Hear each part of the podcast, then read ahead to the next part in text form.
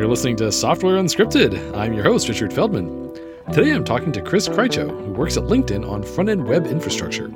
We talk about how a company as big as LinkedIn migrated millions of lines of code to TypeScript, TypeScript's unusual take on semantic versioning, and then get into the type system complexity trade offs between various different programming languages. Here we go.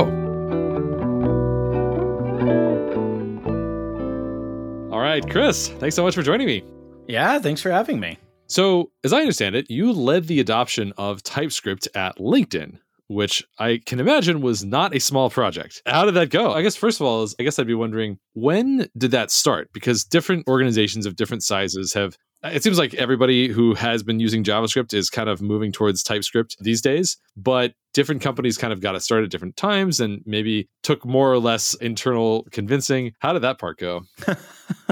that is a great question. The answer is, of course, long and complicated, but basically, there was interest at LinkedIn from well before I joined, which was close on five years ago now. It was back at the start of 2019. And people had been experimenting with it. Some internal libraries had been rewritten into it, but there was no official support and certainly none of the millions of lines of application code that face our members and our end users and our customers was written in it. So it was mostly kind of initial experiments and a lot of open questions about what does adoption of this look like for us.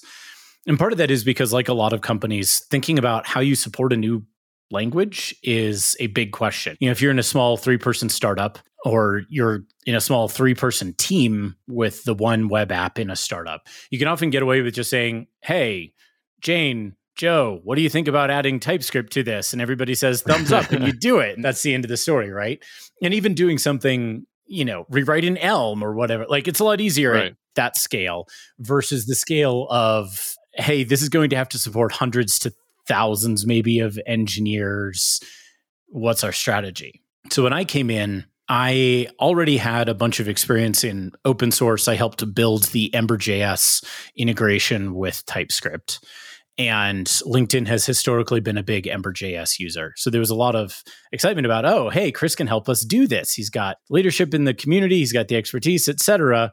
And the actual timeline between then and when we actually started working on TypeScript was, I think, two and a half years, which is not unusual for a big company, I think. But it I, I actually would have guessed it would have taken longer than that at LinkedIn's size.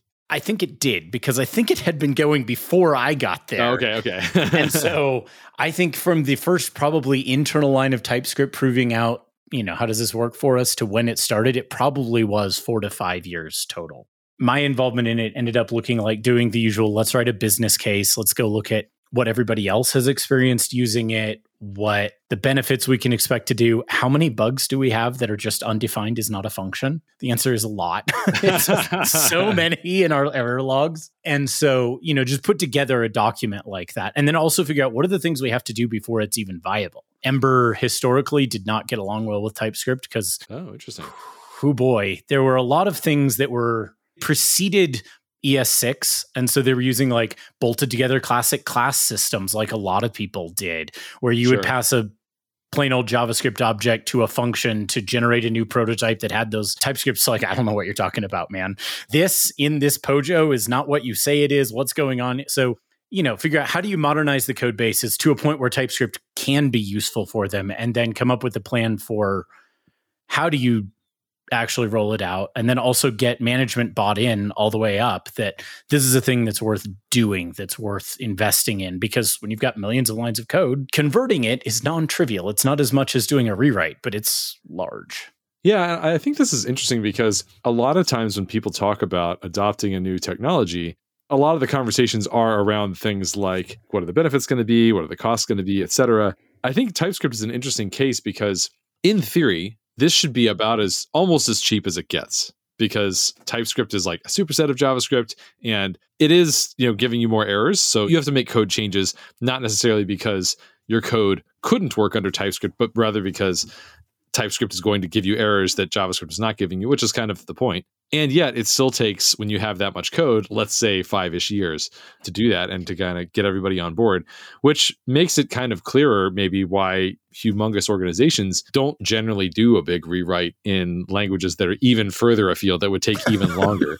I mean, I could right. imagine if you tried to go from JavaScript to Elm at LinkedIn, that might take a decade just to get all the code changed over and like working on a basic level. Yeah, absolutely. And I think that that actually ends up being one of the reasons why people do rewrites rather than migrations. Because sure. if you're starting from scratch, you don't have to think about those things. You have all the other problems that come with rewrites, but you don't have the problem of how do I make this code, which notionally works and maybe is throwing a large number of runtime errors that I'm going to try to turn into compile time errors but you just get to start over and be like, ah, it always is green.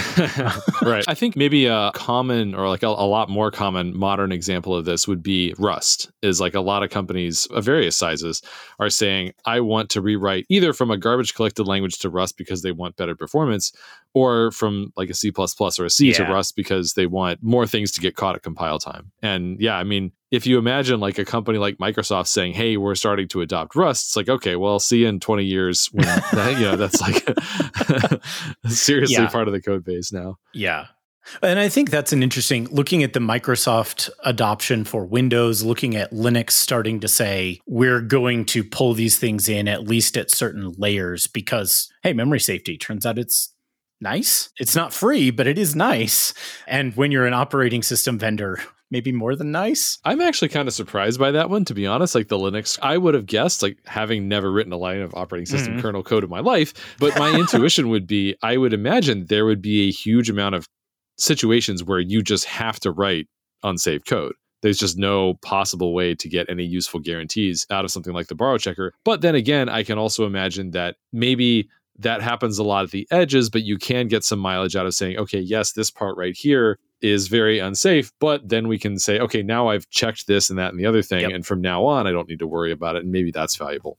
Yeah, I actually I really enjoyed your discussion with Mitchell about Zig a few weeks ago when that came out. One of the things that it got me thinking about was exactly this trade-off and one of the things that occurred to me was you end up in a spot that feels to me very similar to JSON decoders in Elm, where you have this untrusted part of your system, whether or for the same way coming from user input, right? You have some chunk of your system where you're going to pay overhead in one way or another, either developer time or actual performance, or maybe some of both to get mm. these guarantees and you're going to spend all of your time in some sense on those hard parts right the boundary into unsafe or like how do i make my api calls safe mm-hmm. but that kind of analogy of okay but if i isolate that then i don't have to worry about this json payload blowing up because ah the server lied it did actually come through undefined this time catch it at the api boundary and i suspect there's a lot of similar dynamics with kernel kind of development. You're going to have unsafe, but by putting knowing where it is, I can search the unsafe keyword. Yeah, right. That gives me an up versus C, C++, where it's like, I mean, Valgrind, let's go. Right. Help.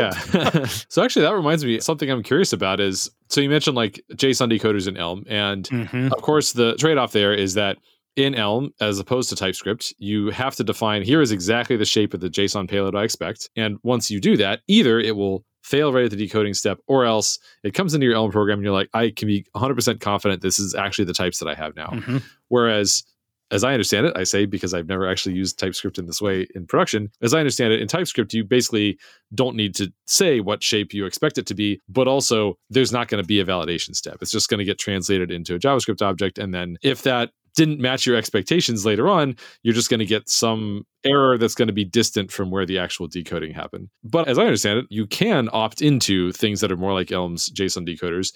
Which way did you go with that at LinkedIn?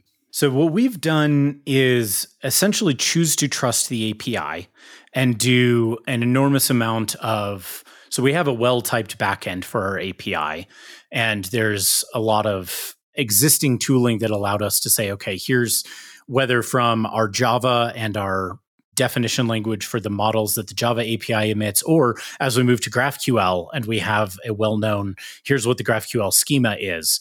Okay, given that schema, we know what the type of the data is. It obviously doesn't prevent a bug. As you say, if the server hands you the wrong thing at that point, then you're going to get an error somewhere way down the line. But assuming that the server hands you what it promises it hands you per the GraphQL schema, then you can more or less trust the type at that boundary because If it's wrong, it's a bug in the server or it's a bug in your deserializer. So those are things that can absolutely still happen and bite you.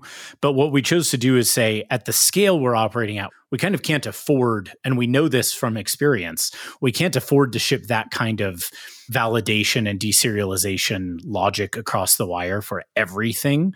Long time ago, LinkedIn had actually before I joined, would ship model classes across the wire for every single resource that we pulled from the REST API. And that would give you a lot of those benefits because when you tried to say, hey, fetch this user, this member ID or whatever, then if it didn't map correctly into that class, get an error right then and there. And when you're shipping the tens of thousands or hundreds of thousands of those models across the wire, like it ended up being just parsing all of that code ended up being one of the worst parts of our performance. Oh, wow. And so we ended up writing a very dynamic schema deserializer that could say, okay, given this payload across the wire, I can map it into the right kind of object for you. But those are the kinds of things that you just don't, I mean, at even a medium sized app, a couple hundred thousand lines, half a million maybe, you can get away with those kinds of things. And then all of a sudden you're talking millions of lines, and at some point it's gone quadratic and you've fallen off a cliff and everything is terrible.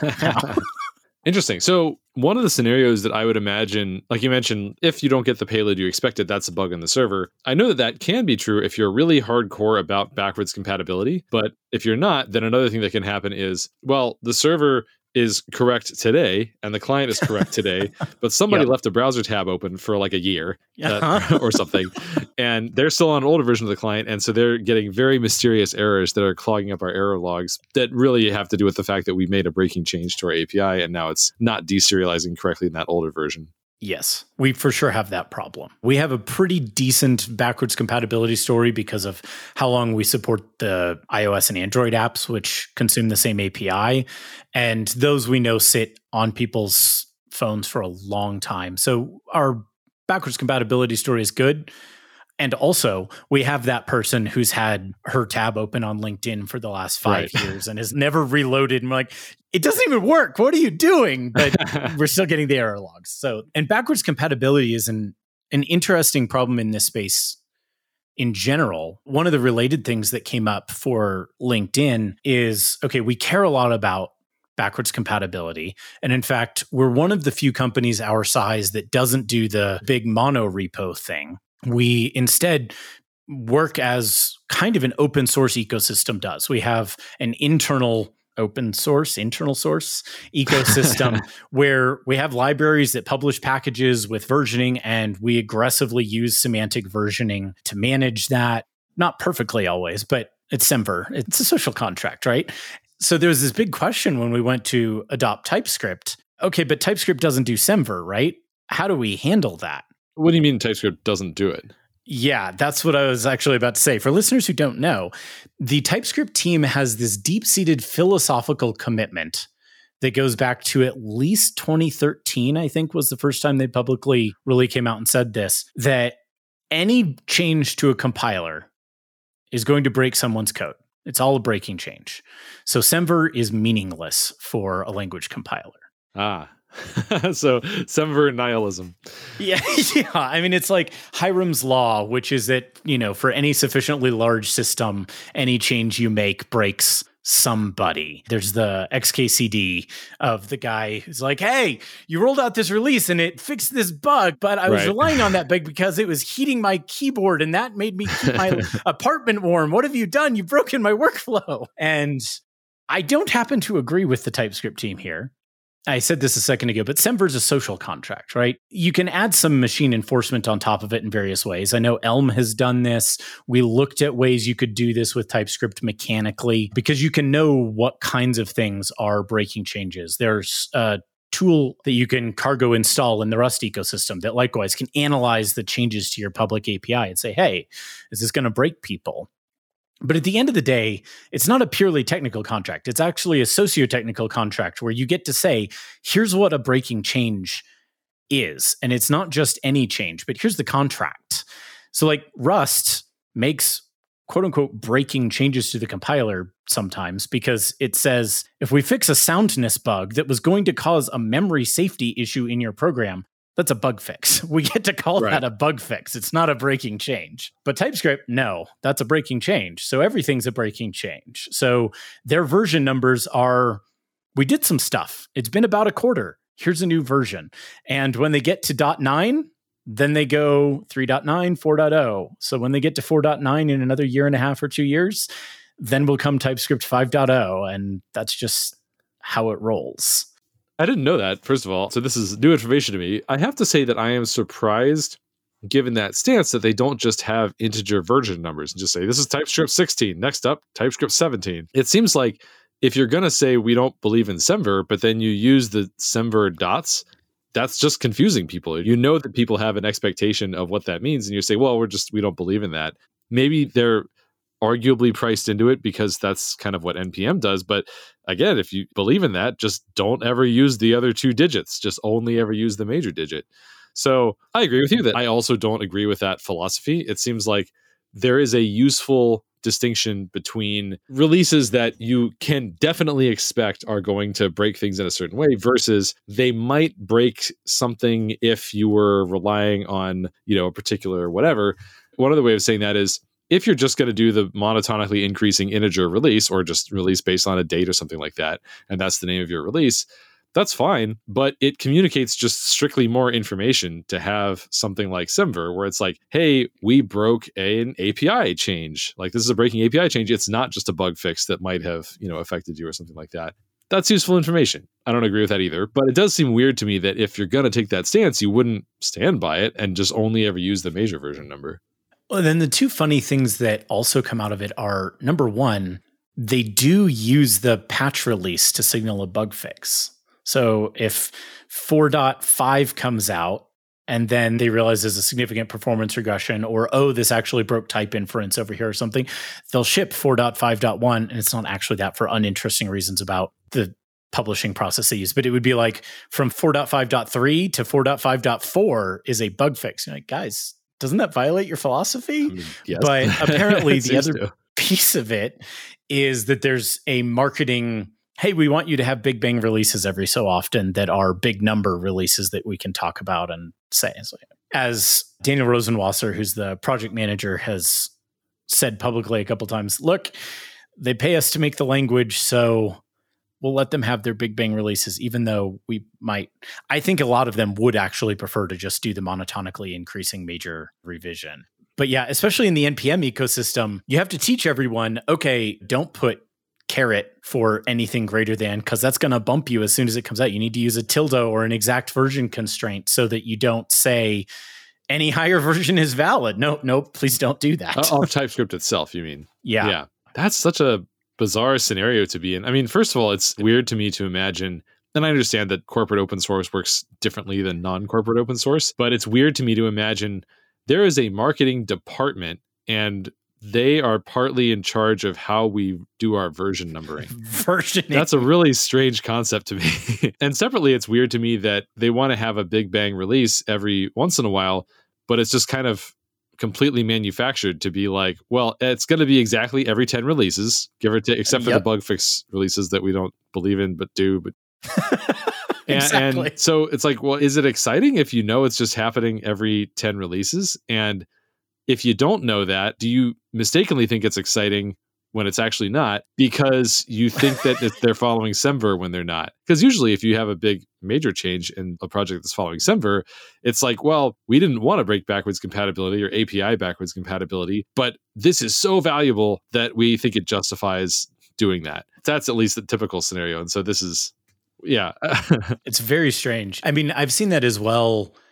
There's also this social expectation around versioning that breaking change releases, big number version releases, Semver majors are always kind of exciting big feature things. And the Ember community actually tries to invert that and it causes a lot of people don't know what to do with it. So what Ember historically has done is say the only thing that major releases do is remove deprecated code. All the actual excitement happens in feature releases along the way. And there's a release train very similar to Rust's, where if it's in, it's in. If it's not, it's not. It waits till it's done, it bakes. And also a similar idea to Rust's editions. Ember also does those. And so the idea is, ah, this is when everything all fits together in a new, exciting way. This is our big bang release. But Ember 5 comes out and everybody's like, what?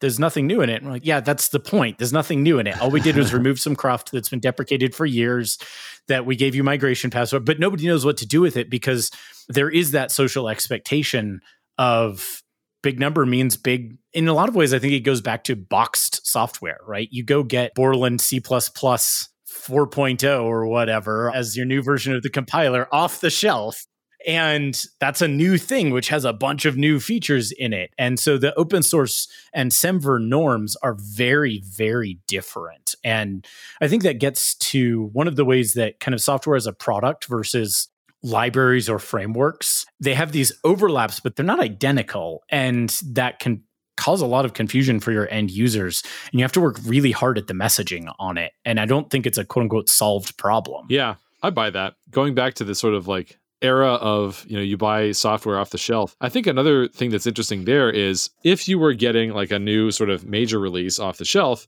that was a big deal because i mean you went to the store and paid money for this thing and got off the shelf. So of course it's going to feel like a big deal. If you went, I'm kind of thinking of like Windows 3.0 to Windows 3.1, which I don't know if that was or was not a breaking change. I was young enough, like I am old enough that I remember when that happened, but it was like my dad went and got Windows 3.1, you know? So in that world, I wonder if people are thinking like, oh, this is just an upgrade and all my stuff's going to keep working the same way. Or if it's like, well, maybe I can skip this one. It's not going to be that big of a deal. I'll wait for Windows 4.0 to come out or something like that. Right. Because as I understand it, maybe since Windows 95, I don't think they've ever done the like point release ever again, at least not that I could remember. No, I think that's right. And the number of software packages out there that still do that. I mean, a lot of apps in the App Store have a you know, or the Play Store, they have a version number, but what is it? Who knows? It's not really the delivery model. I use some music notation software for composing music, and that one does actually do version numbers, but they were one of the last companies I saw to actually do the 0.5 release where it was a big deal. And like they had their patch releases prior to that, but then it was like 3.5 and it was this big step up from like 3.1, 3.2. And you're like, but what do you, what? What are you doing, guys? And I think they've kind of bailed on that one after that. But it was funny because I do also remember that being a thing that like the 0.5 release would be a big step. And you know, that's just, again, a very very different work. And I guess model. browsers kind of do the increment to mm-hmm. major version now. Like every time they're just like it's the new major version, but they also do. I mean, yep, Chrome 134. Right, they, I mean, they also do like releases in between, but I think it's just bug fixes. I actually don't know. I'm sure this has happened. I just don't remember it. But I wonder if browsers will come out with a minor release. Like, do they ever use that middle digit? I actually don't know. I'm sure I could look this up, but don't know off the top of my head. I'm reminded that Andre Staltz wrote this thing several years ago about something he called Comver, which is an alternative to Semver. And it's basically Semver with just two digits, breaking and non breaking. I thought that was interesting, sort of thought provoking around kind of his claim is like, look, this is what's interesting is like, it's a new release. Did it break me or not? Did it add features or no? I don't really care because, I mean, if it did, well, I'm going to have to go look at the docs to see what the new features were anyway. If it didn't, it's not like I'm going to skip the upgrade because it only fixed bugs and didn't add any new features. And either way, I want to kind of look and see what bugs it fixed. I think an interesting counter argument there is well, if it's a bug fix, I can kind of upgrade and know that I don't need to bother looking at the release notes because I'm like, well, it fixed some bugs. I don't really care what they were. They're fixed now. But if there's a new feature, then maybe I do want to actually take a look at it and see what the new features were. Yeah, I think the challenge that you end up with as a maintainer is then you start, especially with Semver, the way it's used in general, you end up Semver lawyering of like, I changed something. Is it a bug fix? Is it breaking? Is it? I actually had to do this with a small library I help maintain that we use internally at LinkedIn because we figured out that it could cause memory leaks under what was supposed to be a memory optimization garbage collection. It's great, except for when it's not. And it was just one of those things where, you know, you could end up accidentally holding on to a reference to this thing. And it mostly only mattered in test suites or certain kinds of server side rendering contexts. But hey, when you have 30,000 tests running in your app test suite, memory leaks there are a problem, or your server side rendering, it's kind of a problem. So we ended up fixing it. But the way I fixed it, it broke technically a previous invariant where I used to say, hey, you're only going to ever get one instance of this given a call to it of a certain shape. So I'm going to memoize, and if you give me the same args, I'm going to give you back the same thing. That caused yeah. the leak. I was like, oh no, I have to stop memoizing. But technically, I'm breaking this promise that I made. Probably it's okay. And we called it a bug fix and shipped it and just said, hey, if you happen to have been depending on this behavior, Sorry, yeah. Right. Sorry. but not having a memory leak seems better than this memoization that you might, maybe a few of you have been depending. And I think that's like you were talking about, you know, Semver is a social contract. At the end of the day, like there's going to be a lot of cases like that where it's just a judgment call and it's not something that you can necessarily yep enforce in an automated way unless your automated way of enforcing it is just diff. Is anything different? Major. Major, right. Which I guess is nominally the TypeScript team's stance on it, which at least, if nothing else, it's easy to automate. yes. One of the things we ended up thinking about as a result of all of this is like, okay, TypeScript itself doesn't do breaking changes the way we expect. But also, the language is complicated. As with many advanced languages, TypeScript's type system is Turing complete. People have implemented SQL in it, and you just sorry, what? what? But because of that, we also had to think about what does it mean for a library to know about breaking changes? And Elm's prior art and the Rust cargo tool that does this cargo semver checks were both interesting to look at. Yeah, cargo semver checks. Thank you. But both of those type systems, especially Elms, kind of delightfully, are much simpler like much much much simpler and so the elm one can be much simpler of a checker. Like actually automating this in TypeScript ended up being very possible, but we ended up writing a detailed spec. It lives at semver-ts.org that tries to actually walk through if you want to think hard about Semver and the types you're publishing for others to use, the types that your public API contract is. What does that mean? And it turns out that there were a couple really big complicating factors to it. The biggest one is mutability. Maybe not surprisingly, and the way that mutability interacts with things like variance. Like, okay, I've got this array and it's got these types in it. What am I allowed to put into it or take out of it? And that gets really complicated because arrays are mutable. And that basically means that if you want to be really strict, they have to be invariant. The only thing you're allowed to ever put in or take out of them is the exact type that you originally did. And so things that might intuitively seem like, oh, well, I can be more conservative in what I give you as the return type from my function. I can say, I used to give you an array of strings or numbers, but now I'm only going to give you an array of numbers. And all your code should still work, right? No, you've got code that pushed numbers into that array because it's mutable. I just broke your code. It stopped type checking. But even worse, actually, and when I started looking into this, there was zero anything anywhere on the internet about it. But now there's actually somebody published a paper on it uh, a few months after I finished the draft of this. What do you do when types themselves are, in some sense, mutable? And what I really mean here is TypeScript does control flow analysis, where it says, okay, the type at this point in the program of X is string or number. But if I say if type of X equals string, then I know that it's a string at this point in the program not quite as far as you'd get. Right, with, and then from that branch onward, exactly. And so you can do a length check on it. Whereas if you call dot length on a number, type error. This is super powerful. It allows you to do a lot of very helpful things when interacting with very dynamic JavaScript code and make it safe. But it means that you've effectively introduced mutability at the level of type variables. and it turns out that it's just as problematic as having mutability at the level of value variables because you're in this world now where what I'm promising to you as an end user gets affected by that control flow analysis and gets affected by the kinds of operations that are legal to do on this thing that I hand back to you.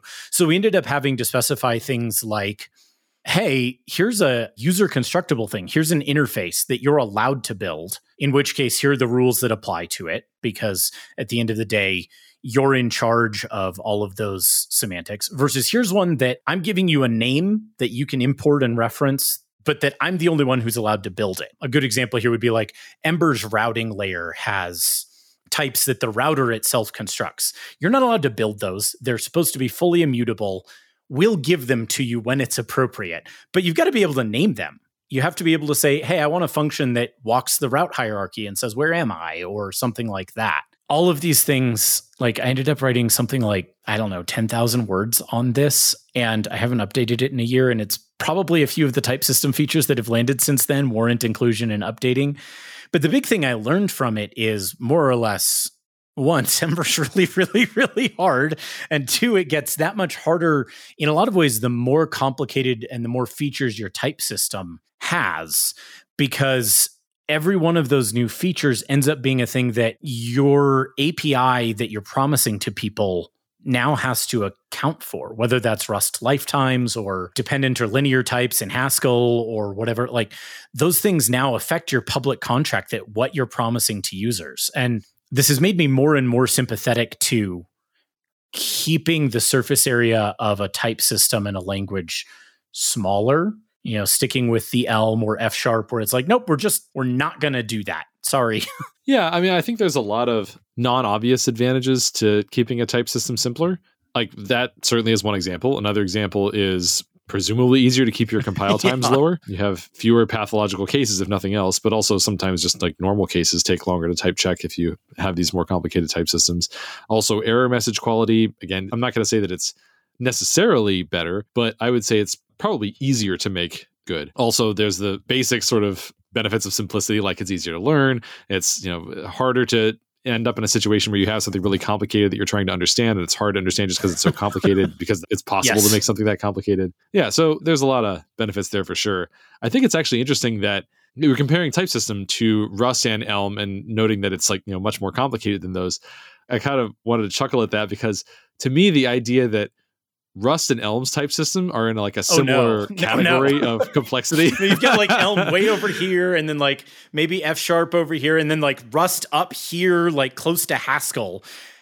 And then TypeScript's like, and, and then TypeScript is in a, a yeah, because it's got yeah. like structural types and subclassing and this control flow analysis based every like I like to joke that it's Anders Hejlsberg's playground for how can I productionize some way out there feature from academic research on type systems. And it just like if you go back and read release notes from the last five years, I think that team and particularly Anders has done more to productionize advanced type system concepts out of academia than any other language except maybe Rust in the last decade because everybody's like, actually, this is really useful for representing the wacky shenanigans that my JavaScript code does. And at the same time, oh my gosh, is it very complicated stuff at times. Yeah. So I don't have any firsthand knowledge of what motivates new TypeScript type system features, but I have talked to people who work on Haskell as well as on Rust. And I do know that, especially early on in Rust's sort of development as a language, there was kind of a moment where a lot more grad students got mm-hmm. involved in the compiler and there were features that ended up getting added to the language not necessarily because there was like demand for them or that they solved a particular problem so much as it's like hey let's do this and like this is a cool thing to write a paper about but in haskell that's sort of explicitly done because haskell was that's like what it was made for it was a research language first and foremost and the fact that haskell is used in industry is almost more of like a historical accident than like anything that was intended. But with Rust, it's kind of the opposite. So it's a little bit stranger to see it in Rust. But uh, having said that, I don't know if that still happens in Rust today as much. But I do think that when the Rust team decides whether they're going to add a feature, it seems like there's a lot of discussion about like what concrete problem is this solving, at least on like issue trackers and stuff. Like I said, I don't have any data on one way or the other on, on yeah. how TypeScript TypeScript does, does seem to have a strong connection and motivation to solving real problems. I mean, even the kinds of things that I was talking about are just okay, we're trying to describe real world JavaScript code bases, which just tend to be strange and do very right, right. very dynamic things because javascript is a very dynamic language you see a lot of the same features showing up in the dynamic type these gradual type systems i should say for python and ruby for very similar reasons right. and i think it's just kind of inherent in the problem space that trying to represent highly dynamic highly mutable languages that rely heavily on subclassing, but also have a lot of functional bits to them, just ends up pushing your language and type system into like, okay, they're dispatching on string variants to know what this thing is. Can we make our type system do that and then be useful after that? And the answer ends up being yes, but it ends up being introducing these other complications. Whereas if you start from, I have types and I can make decisions about maybe I want structural typing, but maybe I don't want certain kinds of dynamicism in the system. Saying no to things unlocks a lot of potential, which I think is often easy to overlook, especially when you're. I know for me, it was like, no, I want all the power when I was first getting started. Now I'm like, I want the least amount of power I can possibly have, lest I come to regret it in a year or two. Yeah, I remember like another example of simplicity, in this case, not in the type system, but well, eh, kind of having benefits. So in Roc, we have a lot of like complicated implementations around how things get compiled uh, to try and have them compiled like the most efficient thing possible. And I was talking with, I think it was Andrew Kelley who made Zig about closures and how we do closures in Roc and how we compile them.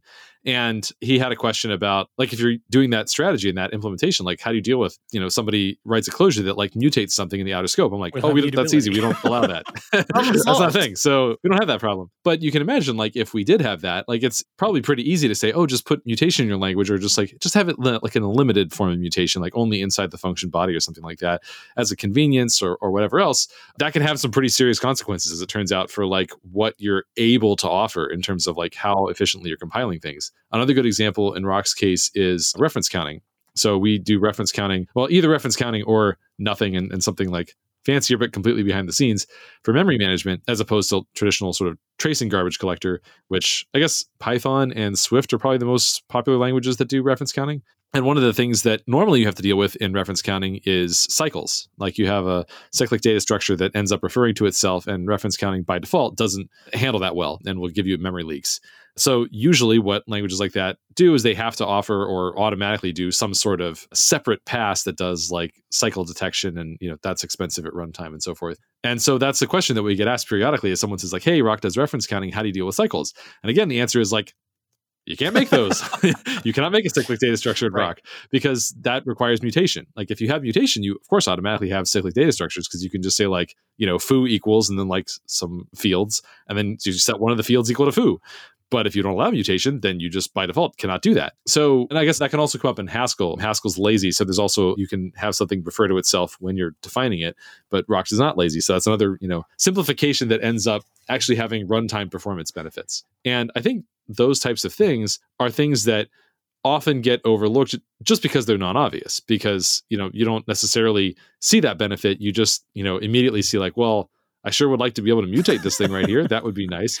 Yeah. and it's not obvious. It's like well things are going to run slower. Like all of your programs are going to run slower by a significant amount if you want that. So are you sure you want that? It's just not usually a trade-off that people are thinking about. I think part of that is because it's hard to think about even whole program consequences, much less whole ecosystem consequences for those kinds of things. yeah. I mean, I think to tie together a couple things you mentioned there and earlier, I think exactly what you described around closures is part of why using closures in Rust is about the point where Rust feels worst to me. It's hard. And the error messages also tend to fall off a cliff.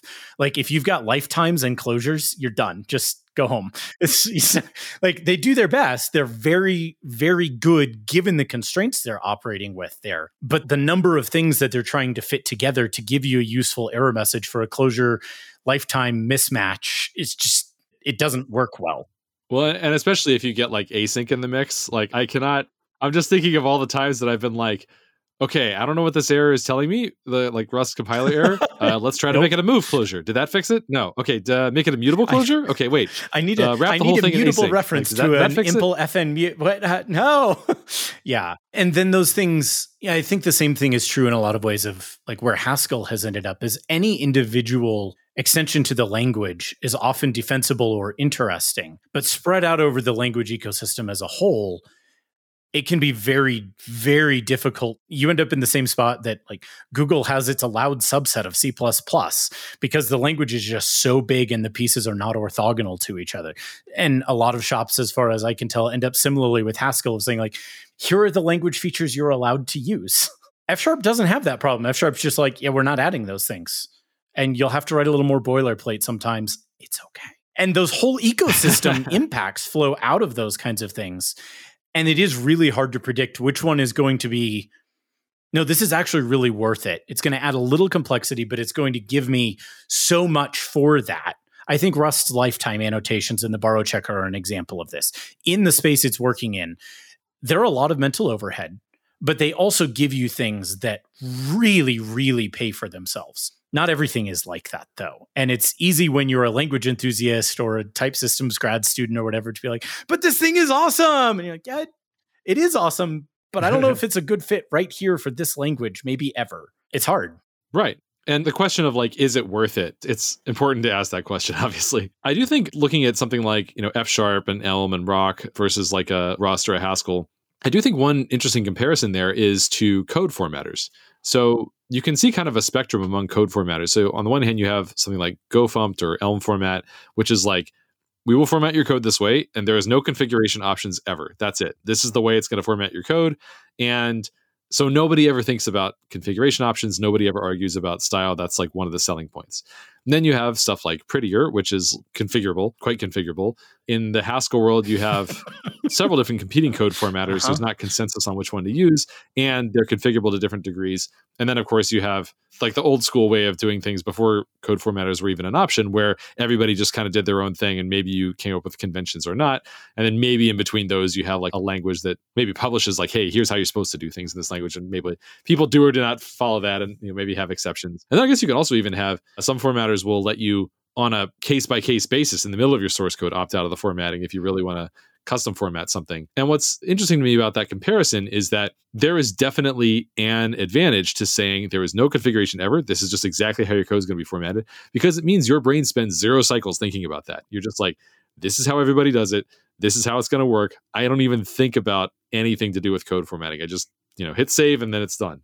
On the flip side, you can also make the case that yes, but there are some situations where I can get benefits out of organizing my code like a table and like I can make things line up in a way that makes the source like what's going on easier to understand.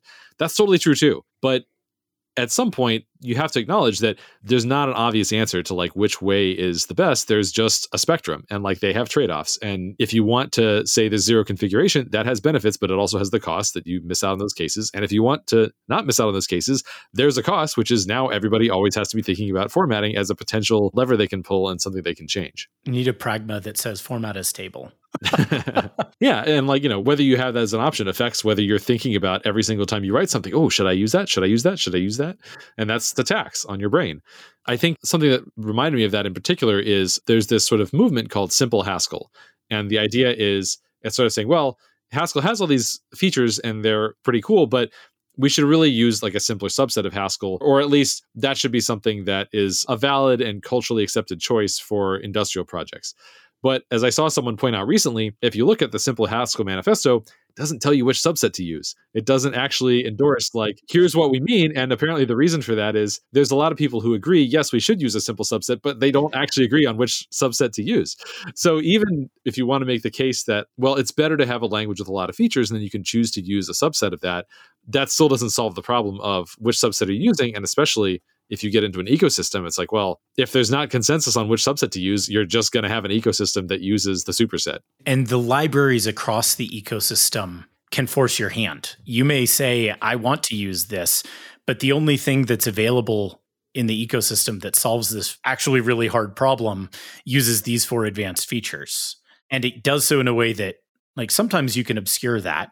I've thought for a long time that it would be really interesting to have a language that does at this level something kind of like what you all have been thinking about doing in Roc with platforms for other levels but to be able to say these are things you can use in your implementation but they can't leak in terms of your API. So that as a library author, maybe there are ways that I want to be able to take advantage of some of these advanced features, but I have to do that in a way that doesn't leak into my API publicly. It seems like there's an opportunity there because it would give you in a way that's almost similar to like TypeScript's publishing type definitions. Like your internal implementation can do all sorts of shenanigans. But if your public API doesn't expose that, when you actually go to publish it, your consumers don't know or care and they don't have to pay the compilation tax because they're just type checking against your public API. And I kind of wonder if there's a way to do that at a programming language level of saying, you know, here's the equivalent of an OCaml interface file, and the type system is restricted in this space. And this is how your public interfaces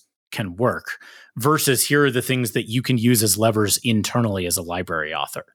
Yeah, that's certainly an interesting idea. I think that I have seen people, well, taking a slight tangent on this, there's this sort of competing schools of thought. I think most people honestly don't think about this that much, but among people who do, there are competing schools of thought regarding what you should do with your public API in terms of hiding, like how much hiding you should do. So one school of thought says you should hide as sort of as much as possible such that the public API is really just what you ought to be using and the upside of that is then I can change the internal implementation without breaking people. I'm sort of free as the author of that thing to make future improvements and not have to worry about were people accidentally relying on that, like going back to the Semver conversation, because they couldn't have been relying on it. I just didn't expose those internals. There are some nice benefits to that. The opposing school of thought to that says, I want you to expose everything because I'm an adult and let me worry about whether your future changes are going to break me or not. I don't want to be blocked by hey, there's this thing, it's right there, but you're just not letting me use it. I want to use it. It would solve my problem right now and unblock me right now. I don't want to have to have a conversation with you about whether or not you're willing to expose it. Just expose everything. The problem is that if you're building an ecosystem, these are mutually exclusive. You can't both at the same time say everybody expose everything and also everybody hide things. And of course, you're going to have some people who want one versus who want the other. Some people are going to say, hey, I sure would like to be able to upgrade my packages without having to expect that everything's going to break on me every time. And then conversely, other people are going to say, I sure would like to not ever be blocked because, you know, whatever your thing is doing, I want to be able to reach in and mess with it. And that's where I think you get into an interesting question of what should the language allow you to do? And you could say, well, the language ought to let me say, I know what I'm doing. Let me just reach in and mess with this. So you see languages that have like a private designator, but there's like a thing you can use that says like, okay, let me ignore that. Let me just reach in and just do the thing anyway. But there's other languages like Elm and Roc which just don't have that, and we just say like, no, that's like a hard guarantee. And if you really want to do that, guess what? You're going to have to like fork the thing and expose that yourself. And that's what saying I'm an adult, I'm going to take responsibility looks like is forking it. Unfortunately, there's a lot of these cases where I don't think there is an opportunity to say we can just have the best of both worlds. It's like if you try to have the best of both worlds, you're really kind of just having one world. I think the thing you just said there is a thing I wish we embraced more, and that is just fork things.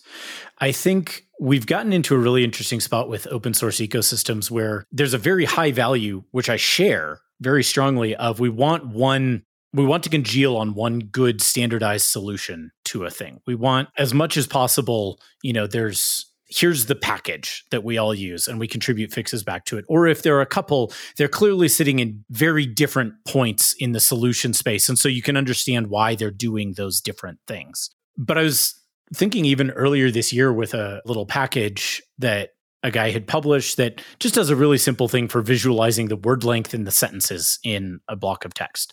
Nice little thing to see like, do I have any variance in my sentence rhythm or are they all 47 words long? That would be my problem.